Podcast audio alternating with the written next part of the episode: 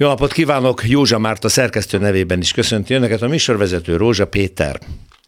Kilenc évvel ezelőtt, 2014. decemberében a Fidesz kormány megszüntette a Nemzeti Fejlesztési Ügynökséget. Ez az a szervezet, amelyik kezelte az uniós fejlesztési forrásunk ránk jutó részét, vagyis az Európai Unió pénzügyi támogatásainak igénybevételéhez szükséges tervek, operatív programok elkészítése és a pályázatok kiírása volt a feladata. Az ügynökséget 2006-ban még a Gyurcsány kormány hozta létre, és amint mondtam, 2014-ben az Orbán kormány megszüntette és egy mozdulattal azonnal a Lázár János által vezetett miniszterelnökséghez delegálta a jogköreit. Egyébként ekkor történt az is, hogy annak a szoftvernek a kulcsa, ami a források felhasználásának teljes adminisztrációját kezelte, Lázár erős nyomásgyakorlása után szinte kivették a tulajdonos kezéből, aki egy nappal később meg is halt. És erről itt számolt be akkor a 444.hu. Egy nappal az adásvételi szerződés aláírása után szívinfarktusban meghalt Komáromi András üzletember, a Welt 2000 Kft. volt tulajdonosa. Szombatig jogtulajdonosa volt a cég legfontosabb termékének, az Emirnek. Ez az a szoftver, amelyik Magyarország EU-s csatlakozása óta kezeli a brüsszeli pénzek pályáztatását és elosztását. Komáromi nem volt beteg, 47 éves volt. Közeli barátai szerint nagyon megviselte a cég eladása körüli vita, és nem kizárt, hogy váratlan halála összefügg ezzel. Nos, tehát ekkor egy kézbe Lázár kezébe került Magyarország teljes uniós finanszírozásának az ellenőrzése. Azt mondhatjuk, hogy se baj. Hát végül is a miniszterelnökséget vezető minisztérium mégiscsak a kormány része, és ezt a kormányt a többségi választók ültették a trónusra, hát akkor ezzel kell élni. Ezzel is éltünk eddig, hiszen a jogkör azóta is a miniszterelnöki hivatalnál maradt.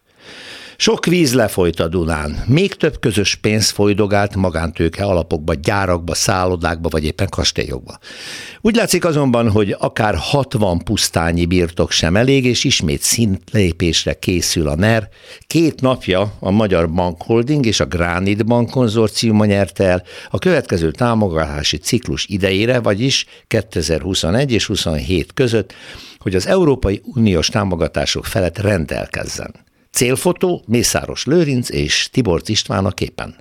Mert mint közismert, az alig két év alatt több pénzintézet enstandolásával a második legnagyobb banká hízlalt MBH Mészáros, míg a Gránit bizony Tibor érdekeltségébe tartozik.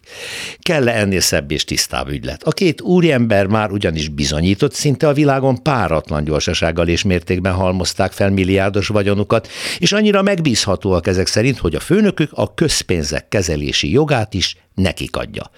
Hát végül is egy az ászló, tehát olyan mindegy, hogy ki milyen lépcsőfokon áldogál a kormány hivatali és klientúra lépcsőjén, egy a brancs, egy az érdek, egy a vagyon, ez ugyanis az elv.